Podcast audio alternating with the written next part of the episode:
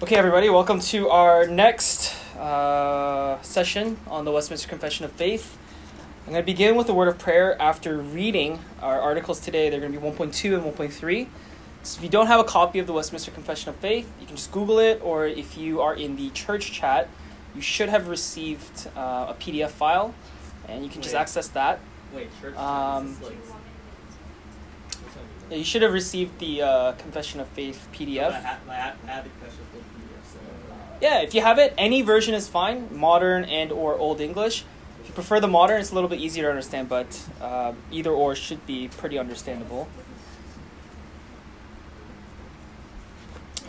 Okay, so let's turn to Article 1.2, Chapter 1, Article 1.2 and 1.3. I'll read it, or actually, let's have a couple people read it. So let's have one person read 1.2, another 1.3, and then we'll pray and we'll begin today. Uh, anyone who's got it, just maybe raise your hand. You, anyone got 1.2 ready to go? Just to read. I'm not asking for interpretation, but just reading it. Any non shy people ready to read? Let me- let me- let me- 1.2, 1.2, 1.2. So if you remember 1.1, we dealt with uh, of the Holy Scripture, and we dealt with uh, general and special revelation. We talked about the inadequacy, sufficiency of general revelation, or so the adequacy and insufficiency of general revelation, and the full adequacy and sufficiency of special revelation in uh, in terms of what it is intending to reveal. And we looked at some of those things. Today we're looking at 1.2, 1.3. Who's got it? 1.2. What do you mean 1.2? Like, Chapter 1, Chapter one. point number 2. It, it's, it's literally written as 1.2. it should be, anyways. I don't know if the PDF does that actually. It begins with under the name of. under the name of Holy Scripture of the Word of God written, are now contained all the books of the Old and New Testament, which are these. You don't have to read all 66 book titles. I assume uh, all of you are somewhat familiar with the 66 books. Uh, I might give out a little WCF booklet for those who can memorize The all 60 all 66 book titles. If you can uh, memorize all of them in order, I would be quite, you know, that'd be cool. Anyways, uh, 1.3. Who has that? Anyone got 1.3? Yeah. Yeah. Books commonly called apocrypha, not being of divine inspiration, are no part of the canon of the scripture, and therefore are of no authority in the Church of God, nor to be any otherwise approved or made use of other uh, than other human writings. Okay, so 1.2. Sorry, we didn't read the last part of it, but after listing 66 books, it reads all which are given by inspiration of God to be the rule of faith and life. It's going to be a really important statement. We're going to get there. Uh, but yes, that's point number, or so it's Article 1.2 and 1.3. So today, what we're looking at is the canon of Scripture. So the 66 books of the, of the Bible that we believe.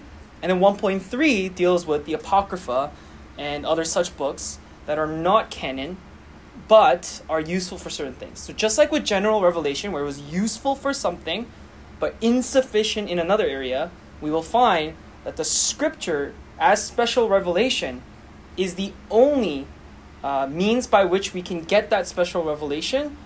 And everything else, although may be godly and may be true in its content, is insufficient in being able to uh, operate on the level or on the function of what Scripture can.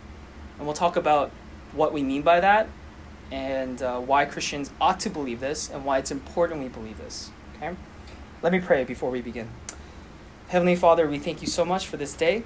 Uh, we thank you for the gathering. I know it's a little hot in this room, so maybe we can just help us out to uh, not be so distracted by that and just be able to um, focus on what the content of today's lesson is, as well as what we read in 1.2, 1.3. May we be able to learn from the teaching of the divines. We thank you so much. We pray all this in your name. Amen.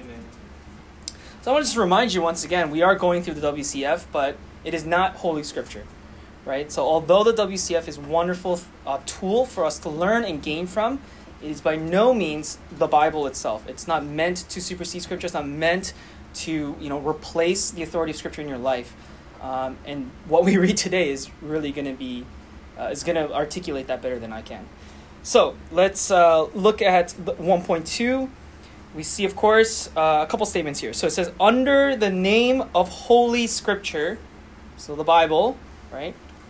Uh, Bible, right? That word, it essentially just stems from the Greek and Latin, just meaning like book. It just means book. It's the holy book, okay? Or the written word of God. It's important that it's written. It's important that it's the word of God. Are all the books of the Old and New Testaments, namely before we get there, remember I gave you historical context in terms of when the WCF was written? Um, at the time of its writing, the Church of England was, uh, and still, I think, continues to in some parts of the Church of, of, of the Anglican Church, uh, but mainly today, only the Roman Catholic Church. Anyone have a Catholic background by any chance? No one? Because that would have been really helpful. But, okay, so Roman Catholics and Eastern Orthodox Christians. Anyone in the Eastern Orthodox tradition. So that's like Greek Orthodox, Russian Orthodox, uh, the Coptic Christians, etc., etc., etc. Um, these groups still continue to have and contain the Apocrypha as part of uh, their concept of the Bible, right? So in their Bible, they'll have the six, the Old and New Testament, sixty-six books, plus the Apocrypha. We'll talk about what that is when we get to one point three. Um, but at the time that this was written, the Church of England had the Apocrypha because they had reformed from the Roman Catholic Church. They still had the Apocrypha in their Bibles. Martin Luther famously still had the Apocrypha in his Bible. Uh, but that doesn't mean just Martin Luther had it, doesn't mean it was correct, right? So basically, the divines got together and they were like, this, this right here, this Apocrypha thing, is not meant to be in the Bible. It's not inspired Word of God. It, it doesn't it doesn't fit with the other 66 books and there's a reason why they decided that and so that's why they list these all of the books that are meant to be in scripture in its order okay so uh, it's the written word of god holy scripture minus the apocrypha are all the books of the old and new testaments. Namely quickly without counting how many books in the old testament? First hand. Go. Old Testament? old testament how many? Who said that? Who said that? Teresa. Teresa, good job. Uh, 39 meaning how many in the new testament? I need hands i need hands. 27. 27. 27 correct it would have been nice if someone answered it quickly uh, the old testament has 39 books. New Testament has 27.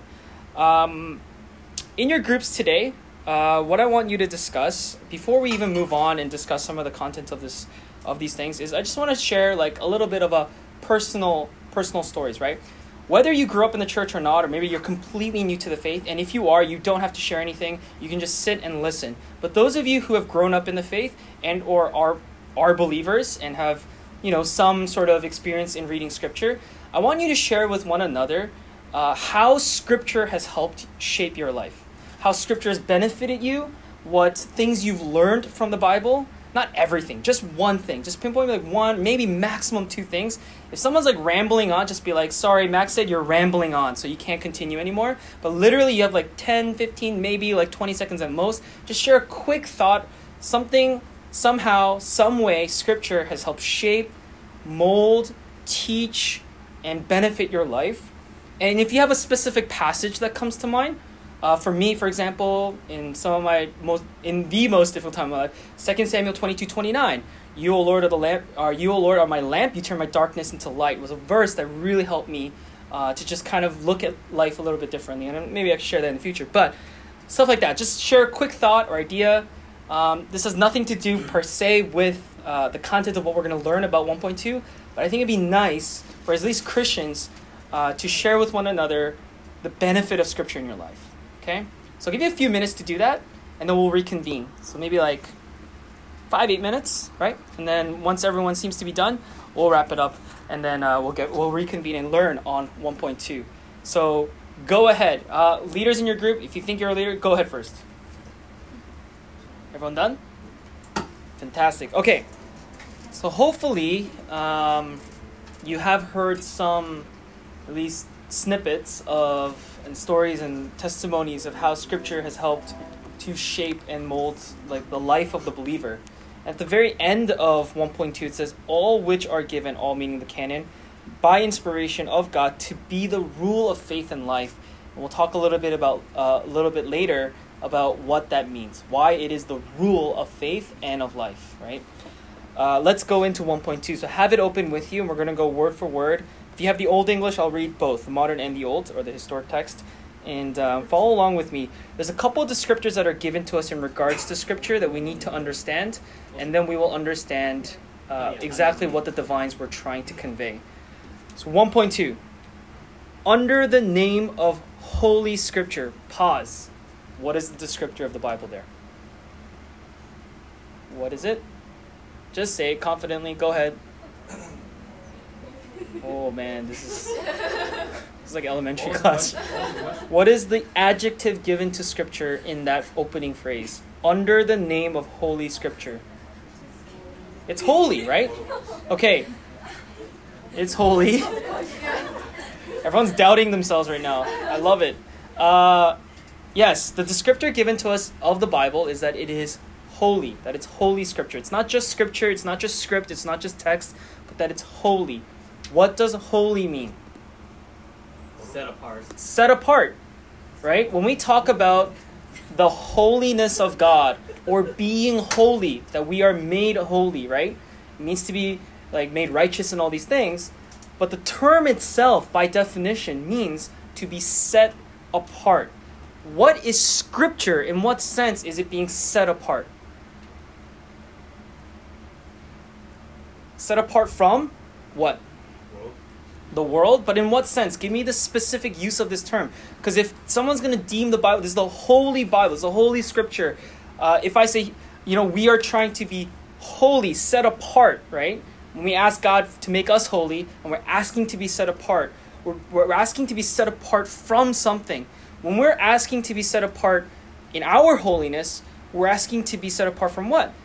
The sinfulness, sinfulness, sorry, of the world, like of the flesh, like to be different from the world, right? So then when scripture is holy, what is it being set apart from? Give us a hint. Read your Bible. Sure, but that's still in reference to us. The Bible, how is it holy? How is it set apart? Scripture. It's set apart because it's the only text directly inspired by God. Yes. So it's being set apart from? Yes. Other texts. right? Non biblical texts, non canonical texts, okay? Yeah, everyone's overthinking. Under the name of Holy Scripture, so it's set apart. By whom? Obviously, God. Guys, this is elementary stuff. Nothing's going to be complicated here. The divines are not trying to trick you, right? The divines are not trying to be overly complicated. What they're trying to do is just make everything about your faith as clear as possible. So nothing here is like trying to like, oh, this must be like some trick pastoral theological question, right? Nothing is like that. Everything in these statements, whatever immediately comes to your mind, is likely the correct answer. So just shout it out, okay? Uh, under the name of set apart scripture by God, or they say, there's another way we can describe scripture. What's the second way they describe it? The word of God, that would be scripture. What's that word right before it? What's the word right before word? Uh, oh, sorry. Sorry, in the Old English, it would be the word right after God. Written. Holy. So it's the word of God written. The is a the is a good word though. Uh, but yes, under the name of Holy Scripture or the word of God written. Okay. Why would the divines explicitly describe Scripture in this way? That it is the word of God written. Any thoughts?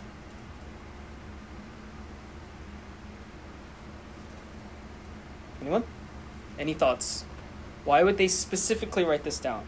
Remember, at this point, there's no YouTube, there's no internet, there's no videography, there's no like other things, there's no Bible project on YouTube. Why would it be that they have to specify under the name of Holy Scripture, comma, or the Word of God written? Why would they make sure that's described that way? So there's, no like subjectivity in it. Like there's a objective fine print writing. Okay. So there's no like evidence. That's, I don't know if evidence is the word, but Okay. help me out here. God didn't like speak the speak all like did it audibly speak to the whole of scripture, like just parts of it, but majority he used like human authors to write, inspired by the Holy Spirit. So Yes, right? Because what they're going to follow this statement with is are all the books of the Old and New Testament, namely, which are given by inspiration. We're going to get there.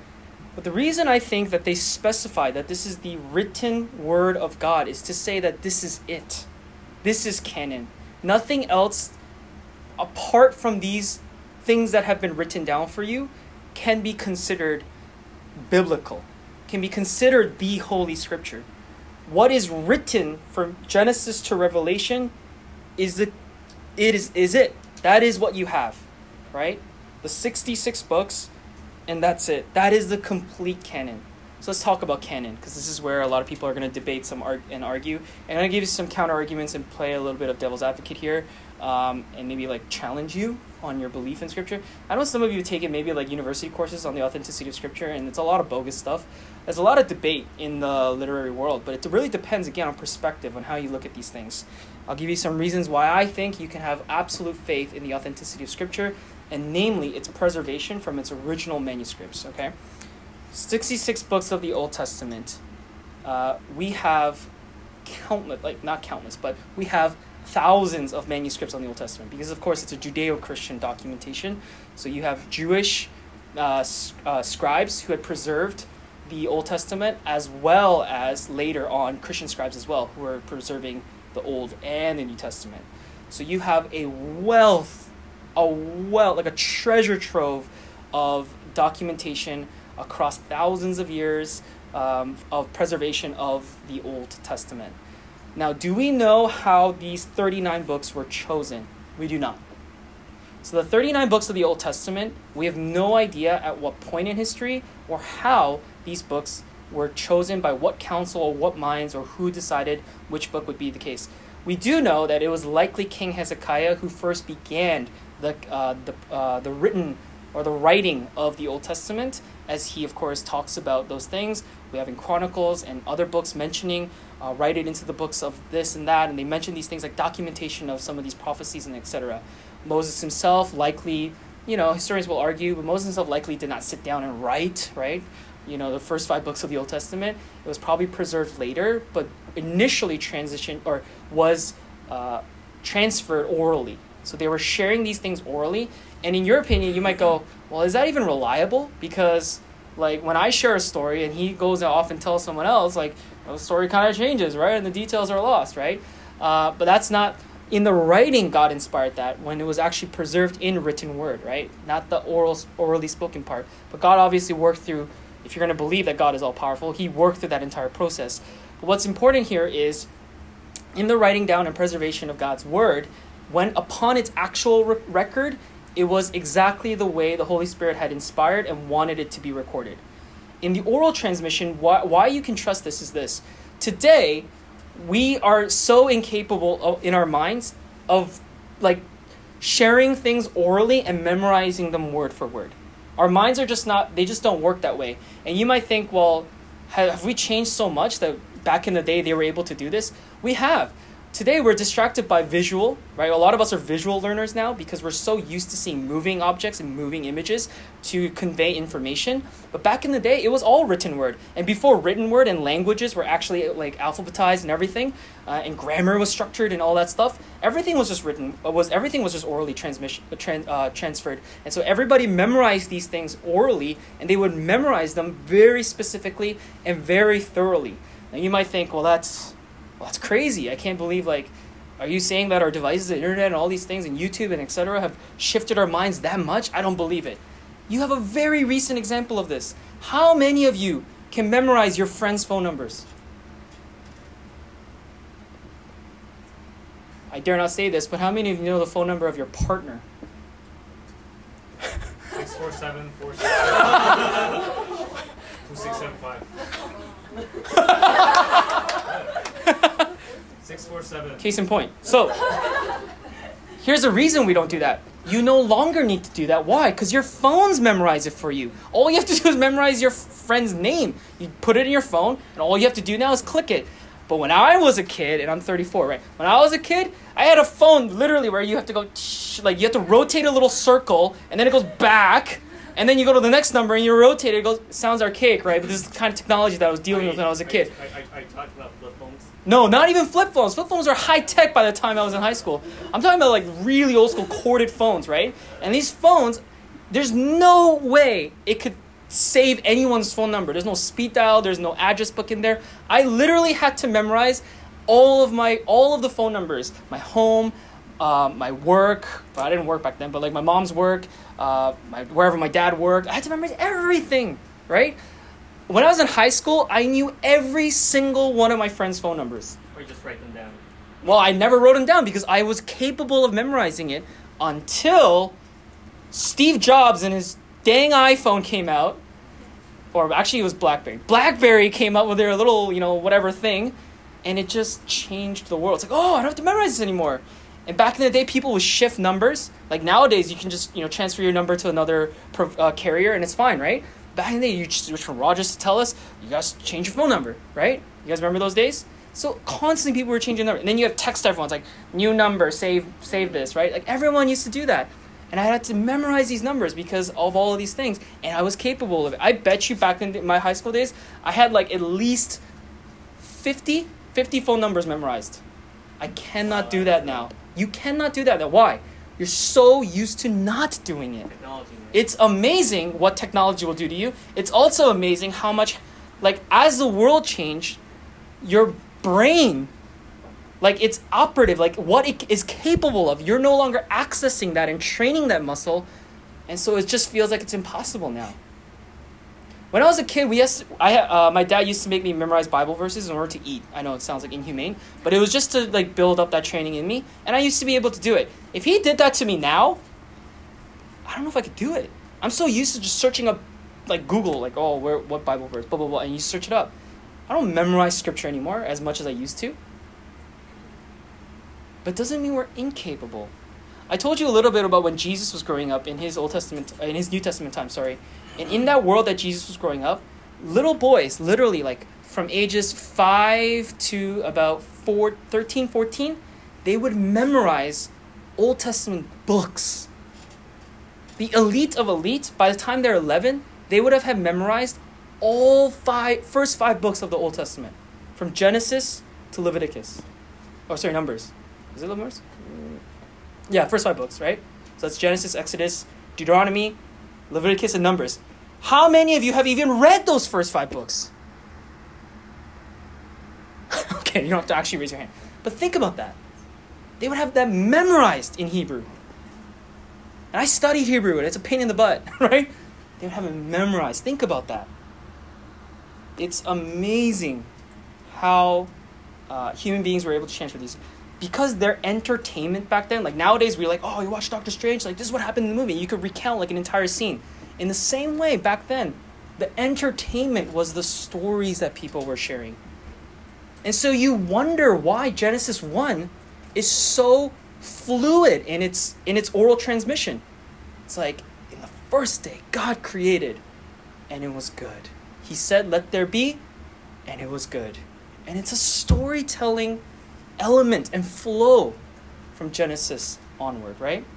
And that's how the word was preserved until later on when the Hebrew alphabet is developed and other things, they go, let's write it down. Let's document these things. And the Holy Spirit inspires them to preserve those stories and those narratives into Scripture.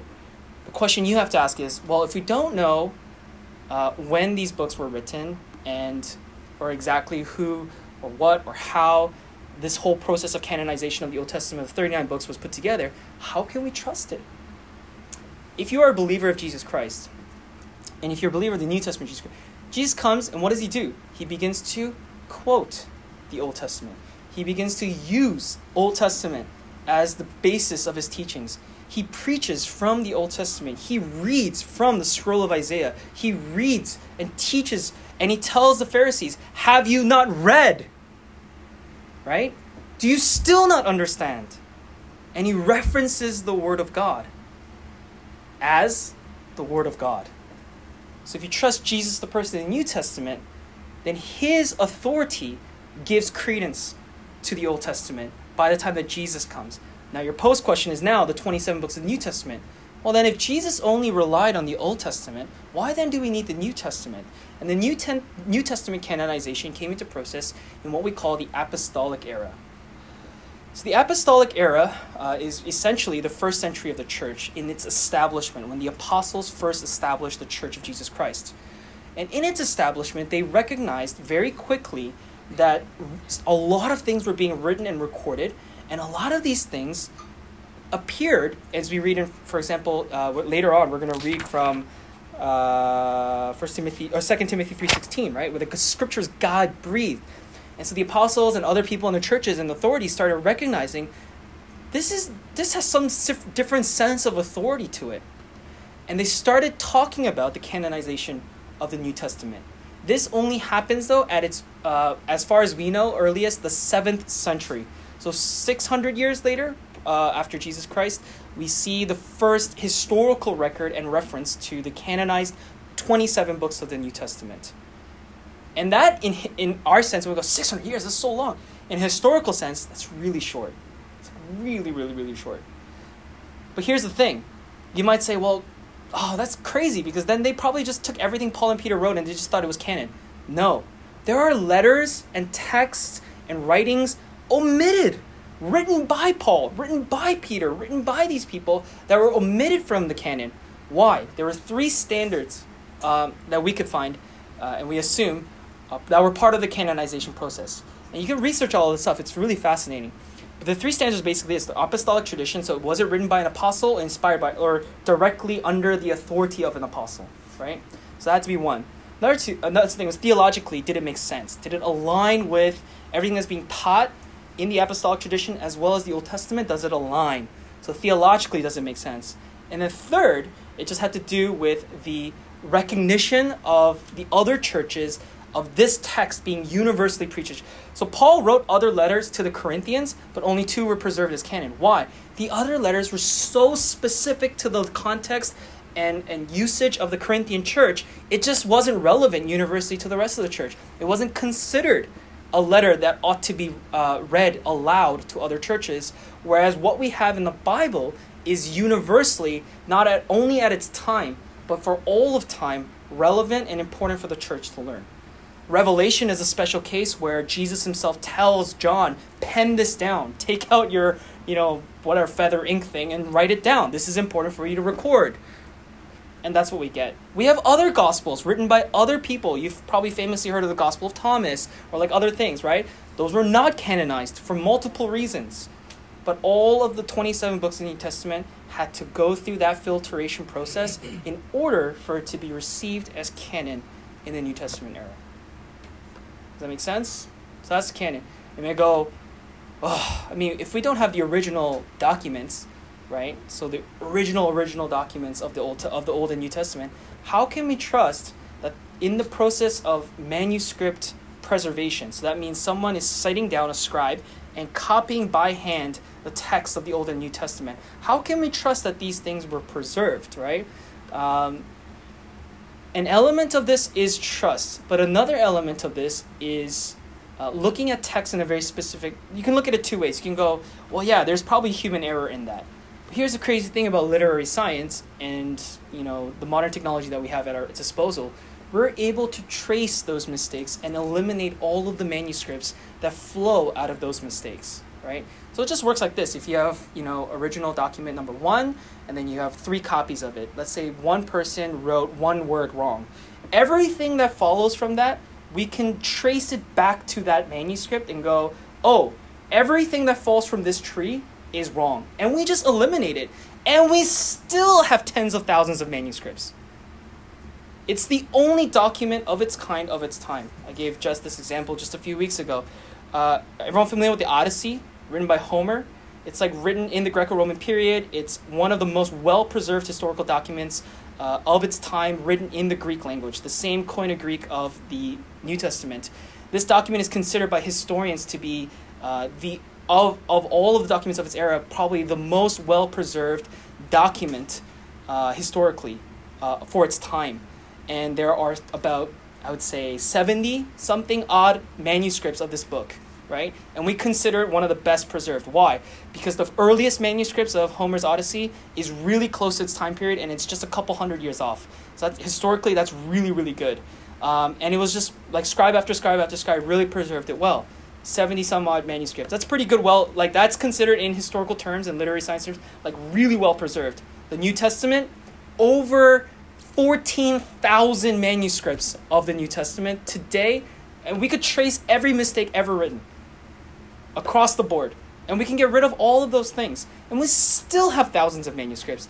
The Dead Sea, you know how I just said a couple hundred years after Homer? The Gospel of Mark is now, like the earliest manuscript of the Gospel of Mark, within a hundred years of Jesus' lifetime. We have the Gospel of Mark, mummified on somebody. Somebody mummified someone with, Bi- with the Bible. Isn't that crazy? And we were able to extract those texts, and they're within a hundred years of Jesus' lifetime. It is one of, if not the most, by historical records, the best preserved historical document of all its time. Now you might go, what about accuracy? Was it preserved accurately? Within 99.878%. So less than, like, that's how much little error there is. And all of those errors, we can just omit all of those trees of manuscripts. It's kind of crazy to think about. So preservation really is not our issue. It's do you believe that it is authentically the Word of God? And that's what the divines are concerned are concerned about. It's written word of God. God has preserved it in written form, and I think the divines wanted to make sure even in the future when maybe they were imagining technology to overtake our minds, that we would consistently and continuously read the written word of God, that no video or photograph would ever supersede the authority of the written word of God and all of them are these 66 books. Final sentence all which are given by inspiration. Just an open question, open ended question here. Inspiration, what does that tell you? Inspired by who? By God. By God? Okay. Uh, I need one person quickly to find 1 Timothy 3.16 as I quoted earlier, and another person finds 2 Peter 1.21. Wait, First Timothy. 2 Timothy 3.16, and another person finds 2 Peter 1, chapter 1, verse 21. I, I, I can read it. You got 2 Timothy? Yeah, yeah. All right, read it. Go. Read, read, read it. Go. Okay. All right. All scripture is breathed out by God and profitable for teaching, for reproof, for correction, for training in righteousness. Okay, perfect. 2 Timothy chapter 1, verse 21. Who's got it? You mean Peter? Or do was that- 2 Peter 1.21. Sorry, yeah. Oh, okay. Um, for no prophecy was ever produced by the will of man, but men spoke from God as they were carried along by the Holy Spirit. Right. So there's that recognition point. So in the time of the apostles, they recognized there's some inspiration going on here. Now, how they recognize that could be somewhat of a mystery to us, but in some cases it was obvious, right? In case of John, like literally Jesus came in a vision and said, "This is write this for the churches, the benefit of the churches." Certainly, uh, we find that this is the case in the New Testament, that the word is inspired, or the actual word there is breathed out by God. Right? Remember how he breathed life into Adam? Similar sense here. It, we call it theopneustos, like it's literally God breathing this inspiration into men to pen these words for our for our benefit and the reading of this word, right? Um, but it says this that this inspiration of God is to be the rule of faith and life. Open open question here. What, what do you think that means? The rule of faith and life. How is it the rule of faith?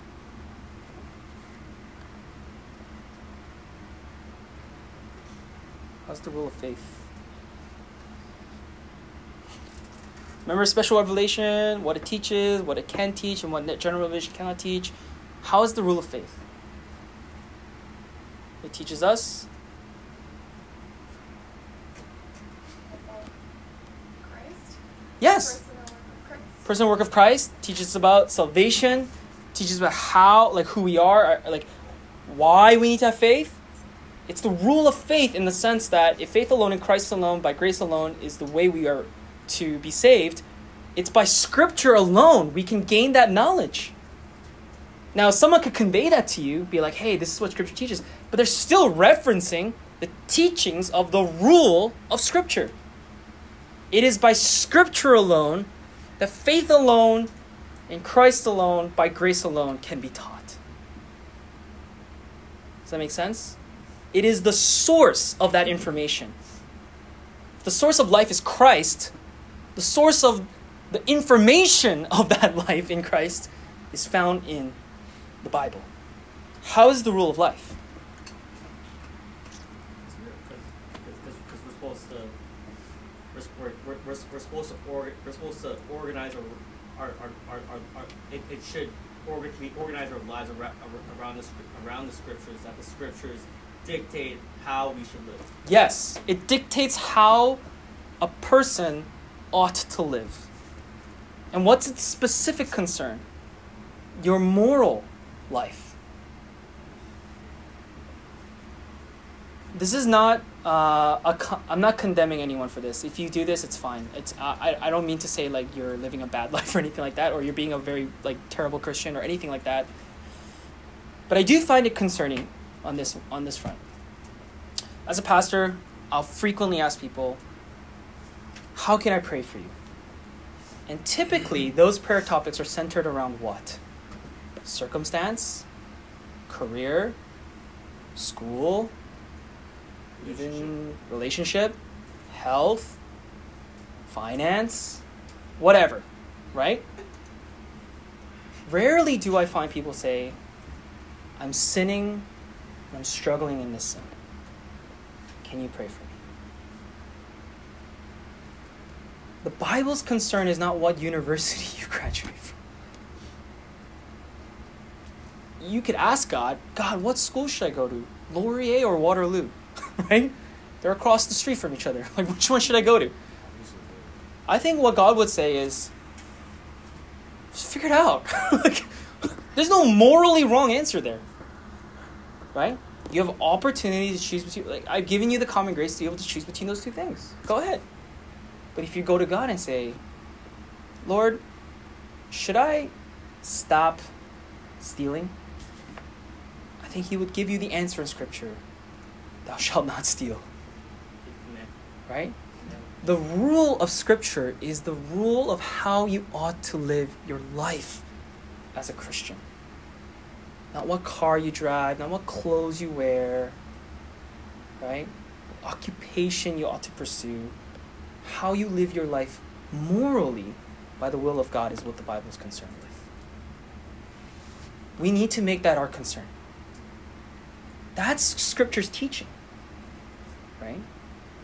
That's why I find it concerning sometimes when people, again, quote God and say, The Lord has told me that I ought to go to this job, right? I, I a- And it's not like, it's not wrong to say that. Sorry, Andrew. It's not wrong to say that because the Lord may have actually inspired you and, and told you to go there and, and given you a purpose and will there. But is that like a transgression? Like, in, in those areas? Like, no, I think the Bible's concern is really, its primary concern is that. Secondarily, it may be your vocation and your other things and other areas where you can operate as a Christian. That might be a secondary issue, but its primary certainly ought to be uh, our dealing with sin, our standing before the Lord, and our faith in Christ as Savior and Lord. So it is the rule of faith in Christ. It is our, the rule of our life lived in accordance with His will. And I think that's the example that Jesus gives us, right? In all the prayers He prays and the ministry He unfolds, His concern is when the paralytic is before Him is not, oh, take up your mat and walk. What's His What's His initial statement to the to the paralytic that is, you know, lower it down through the roof? What does He say? Your sins are forgiven right? That's his initial concern. Anytime he heals, what does he say? hey, praise God because I healed you of your blindness. No. Go sin no more. Stop sinning. that's its rule, right? That's that's the word of God. That's what it teaches us. Shortly and briefly as we conclude, anyone know of the Apocrypha?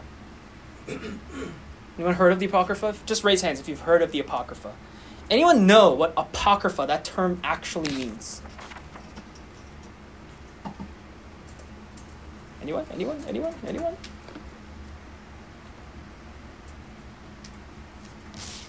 Does anybody know? It means hidden things. Okay, it was written between the Old and New Testament time period uh, by various authors. You can Google this and look at the different books that are part of the Catholic and Eastern Orthodox uh, Apocrypha. Um, and they're called, well, well, they're, they're what we would call the deuterocanonical texts. They're secondary level texts, but unfortunately, in the Catholic and as, as well as the Eastern Orthodox Church, they include it in their canon. So they include it in their Bibles, right? Uh, some of your Bibles might still have the Apocrypha at the very end as sort of like an excerpt, as a reference point. It is no different, in my opinion. Uh, it's not to say that the, I've read the Apocrypha. If you've never read the Apocrypha, read your Bible first and then read the Apocrypha. But like, so read the 66 books first. But once you re- read the Apocrypha, you'll quickly realize some of its teachings are quite um, good. They're very helpful uh, in a lot of different ways. But what is different is that they're not set apart and they're not inspired. And so the reformers immediately recognize this because there's no reference to a time period within the Old and New Testament where God was actually working to inspire people to write his word down. How do we know this? He went silent for 500 years. That was the exile gift uh, that was the exile given to Israel. The silence was an exile so that they would turn away from their sin. So in that time period, God was not inspiring people to write texts, and yet it was included because later there's a very I won't give you a whole history lesson on this, but the Apocrypha eventually became canonical and text and included into the biblical text of the Roman Catholic Church due to a lot of political reasons, and uh, I won't go into that like sphere right now. But you can Google it and you can search it up. It's cool. It's a little bit of an interesting story. It's not that great, but just read an excerpt on it. Uh, anyways, it's included. But we do not, as Protestant Christians, believe the Apocrypha is canonical, that it is inspired text of God, right? Um, and so just please note that these are deuterocanonical texts. They're secondary level texts. They're supplementary. Uh, very similar to how we would read like a John Piper book or like a Tim Keller book or you know a book by whoever, whatever reformer or Puritan that you like. Uh, you read those books; they're supplementary to the teachings of Scripture, but they're not Scripture itself. This is also not to say that any other Christian book is not beneficial, right? The Bible is the most beneficial for the rule of life, faith, and life.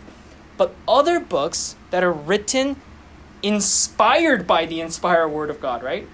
Those books are certainly beneficial for you. That's why I keep gifting you books on your birthday, right? Because I want you to read. And I want you to read good things and I want you to feed your souls as much as you're reading the Bible, you know. I also want you to read good authors and good books and read them and benefit from them. That's my hope. Uh, and that's the Apocrypha. It's not canonical. The divines recognize this, Protestants and Reformers recognize this. Any questions about anything we've discussed today before we conclude with the time of prayer with your groups? Any questions? No questions? Nothing about manuscript preservation or the authenticity of scripture or anything like that? We good with the 66 books? Yes.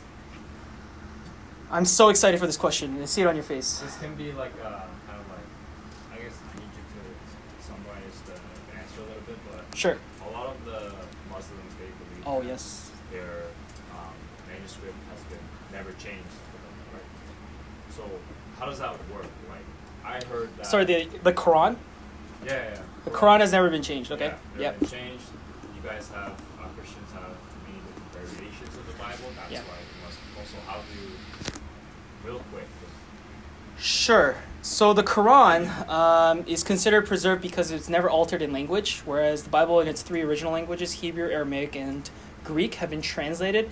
So Muslims have trouble believing in that translation process. They also have trouble believing uh, what they call the Injil, the New Testament, was preserved because they believe that later on, for political reasons, especially in the Roman Catholic Church, that it was altered to basically supplement some of the political agendas that existed existed within the Roman Empire. And so there was a lot of hesitation uh, from the Muslim community, even though the Quran clearly teaches that you ought to believe both the Torah and the Injil in order to fully understand the Quran. Um, that's disregarded because of its alteration. So here's all you need to say to a Muslim who gives you this claim two things. Do you believe Allah is all powerful and all knowing? They're going to say yes. If they don't, they're not Muslim. So if they do believe that Allah is all powerful and all knowing, this is all you have to say. That is he not all powerful and all knowing enough to control and manipulate human beings in time to make sure his word is preserved?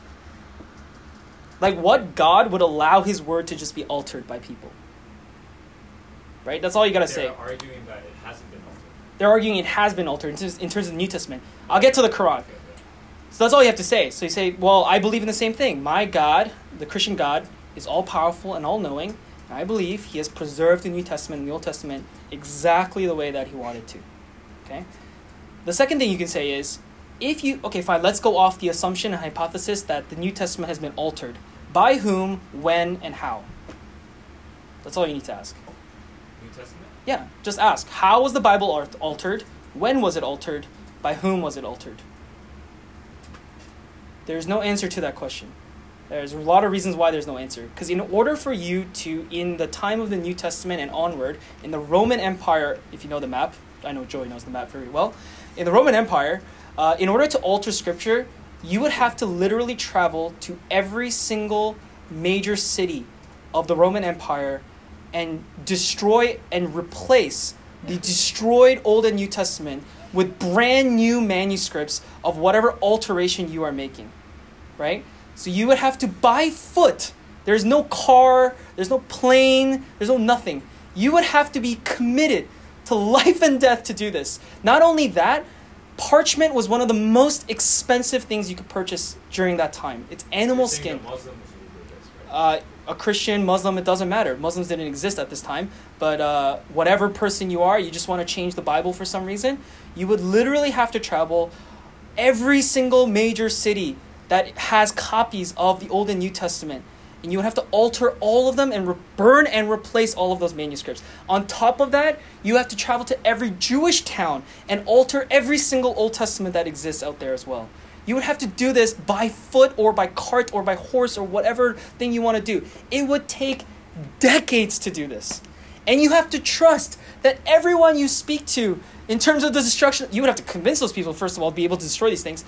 You then have to give them some sort of like incentive to destroy these things and then replace them with your new manuscript. And you would have to make sure they shut their mouths for all of history with no internet.